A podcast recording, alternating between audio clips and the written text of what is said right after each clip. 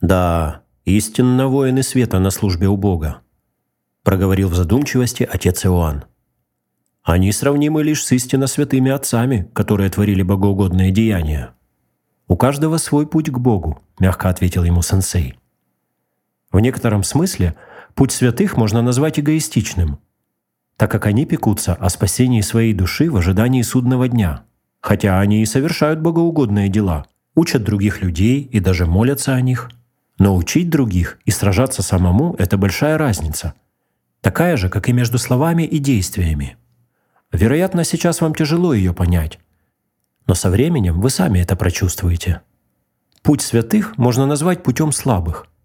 Но и слабыми святых не назовешь по сравнению с остальной большей частью человечества.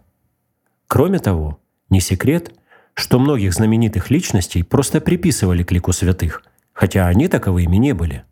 Не случайно человека, которого определенная группа людей выдвигала в качестве кандидатуры на причисление к лику святых, канонизируют уже после смерти. И, как правило, в большинстве случаев, по прошествии значительного времени, когда в живых уже не остается никого, кто бы знал данного человека. А вот к истинным святым, как говорится, до сих пор не зарастает народная тропа. И мощи их действительно чудодейственны. Поэтому путь святого Игелиара – это два разных пути, ведущих к Богу. Каждый вправе выбирать ту дорогу, которую ему под силу преодолеть. И хотя святые люди действительно достигали лишь того, что гелиары постигали на первых стадиях своей борьбы, ничего страшного в этом нет. Просто на такой жизненный подвиг, на который шли гелиары, способны далеко не все. Даже на путь святых, надо сказать, желающих единицы, не говоря уже о гелиарах. Гелиары тем и отличались от святых, что не ждали последней битвы света и тьмы, а сознательно вступали в нее здесь и сейчас. И не просто боролись за свою душу, но и приносили огромную пользу миллионам других душ, способствуя их естественному развитию. Это, конечно, очень трудный путь. «А в чем конкретно выражается трудность этого пути?» – спросил Николай Андреевич. Ну, если вкратце, во-первых, Гелиар для окружающих должен был оставаться обычным человеком, вести естественный образ жизни, дабы не провоцировать, как я уже говорил, животную агрессию людей против себя.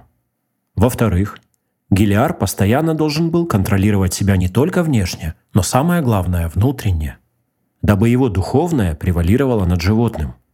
В-третьих, помимо всего этого, Гелиару ежедневно приходилось работать со сложными медитациями для того, чтобы пребывать на страже людей той местности, где он охотился на нечисть. То есть, находясь в обществе и ведя привычный образ жизни, он по сути постоянно существовал и работал на той стороне реальности – так что это очень сложный путь. Зато в духовном отношении это было значительное продвижение. Я бы сказал, скачок по духовным ступеням. «Да», — проговорил отец Иоанн, — «видать, сам Дух Святой подкреплял и ходатайствовал в них вздыханиями неизреченными». Гелиары творили реальное добро. Даже бодхисаттвы Шамбалы, в том числе и Ригден Джаппо, испытывали к ним особое уважение за их ратный внутренний подвиг. Гелиары еще при жизни своей заслуживали права выйти из круга реинкарнации и свободно уйти в нирвану. То есть, выражаясь христианским языком, врата рая для них всегда были открыты, и сам архангел Гавриил проводил их через эти врата. В разговоре возникла небольшая пауза. «Как я понял, гелиары действовали сообща», — снова подытожил Сергей. «А какова тогда внутренняя структура гелиаров?» Почти такая же, как и у кондуков. Сергей удивленно вскинул брови. «Если есть какая-то сила, — сказал сенсей, — то ей противопоставляется равная сила, в результате чего уравновешивается монада. При возникновении кондуков в человеческом обществе гелиары, по сути, уравновесили монаду, отчего и в обществе наступил относительный баланс. Так э, я не понял, чем у них похожа структура?» Таким же делением внешних кругов? Да нет, не внешних. Там сходство с внутренним кругом силы. Как у лимбоев есть кондук, так и у гелиаров есть этимон, так сказать, их командир. Этимон означает хранящий основу, истину. В общем, это самый опытный и наиболее духовно развитый гелиар. Этимон координировал действия группы, вел гелиаров по пути, помогая осваивать пройденные им самим этапы борьбы и духовного развития. Когда кто-нибудь из гелиаров вырастал до уровня Этимона, он либо замещал своего командира, если тот, выполнив свою работу, собирался уйти в нирвану, либо создавал собственную группу, набирая гелиаров из достойных людей, в которых в большей степени преобладали высокие нравственные качества и стремление к духовным знаниям. Как Кандук пытался собрать вокруг себя 12 лимбоев, так и Тимон набирал 12 гелиаров. Так получается 12 гелиаров и 13 Этимон, оживленно проговорил отец Иоанн. Прямо как у Иисуса. 12 апостолов и он, 13. Да, потому что так образуется кольцо силы. Обычным людям это трудно понять, но люди знания об этом прекрасно осведомлены. Но если это две равные противоборствующие силы, то они должны использовать для борьбы одну и ту же энергию, увлеченно стал рассуждать Сергей. Выходит, что и гелиары задействуют свою прану. Следовательно, расходуя эту жизненную энергию, и, видимо, в немалом количестве, а также учитывая силу противника, гелиары должны как-то пополнять свою прану.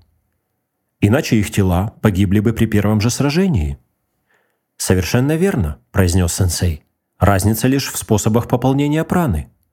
Кандуки и лимбои воруют ее у людей, зачастую лишая их жизни и не давая возможности развиваться их душам. А этимоны и гелиары добывают ее безвредным способом для окружающих. А почему кандук не может добывать прану безвредным способом? Потому что таким способом ее можно добывать только при абсолютном доминировании агата-демона и жестком контроле кака-демона. Для гелиаров это жизнь – постоянная борьба, а для кондуков жизнь – это наслаждение. Разницу заметил? Сергей кивнул. На том и строится монада. Сергей помолчал и снова спросил. А почему орден гелиаров утратился? Ну как почему? Ценности в обществе поменялись. Ведь новобранцы в гелиары набирались из простых людей. Ты посмотри сейчас на современное общество – в нем же наблюдается явный перевес животного. Люди стремятся больше обрести материальных сокровищ, чем духовных. Поэтому орден гелиаров постепенно начал вырождаться. Еще столетия назад последним гелиаром была закрыта тамга прави для людского общества. Поскольку, как это не банально, глубоко вздохнув, промолвил сенсей, не нашлось духовно жаждущих людей, достойных продолжить это дело. «Истинно богоугодная», — сочувственно добавил отец Иоанн. Совершенно верно. Одним словом, тогда и было нарушено равновесие монады. Соответственно, общество получило неизменный результат. Сенсей замолчал, его собеседники тоже сидели молча, погрузившись в свои мысли. Наконец Сергей изрек. «А что значит была закрыта тамга прави? Если мне память не изменяет, тамга – это какой-то отличительный знак?» «Медальон», – уточнил сенсей. А прави, продолжал размышлять Сергей, это, по-моему, что-то из терминологии древних славян. Да-да-да, припоминая, проговорил Николай Андреевич. Точно. В космогонии древних славян упоминается три мира. Мир прави, мир света, светлых богов, мир яви, явственный зримый мир, и мир нави, потусторонний загробный мир. Славяне как раз славили мир прави – Поэтому считается, что еще до принятия христианства назывались православными. Ну, честно говоря, это уже гораздо позже. Простыми людьми праве был вознесен в ранг божества, сказал сенсей. А праве был для гелиаров и этимонов. Ну, чтобы вы лучше поняли, чем-то вроде верховного главнокомандующего. Он возглавлял и координировал работу всех этимонов, которые, в свою очередь, возглавляли гелиаров – Хотя слово «возглавляли» — это не совсем правильное для такого рода деятельности. Ибо эти люди имели между собой отношения более чем дружеского или родственного характера. Никто из них не был ни выше, ни ниже другого. Дисциплина прослеживалась и в мыслях, и в действиях. Просто более опытные в этом деле брали на себя большую ответственность. Прави держал под контролем и отвечал за координацию действий в общей духовной сети. В каком плане? – не понял Вано. «Ну, скажем образно, нечто подобное интернету, только в духовном варианте», – ответил сенсей.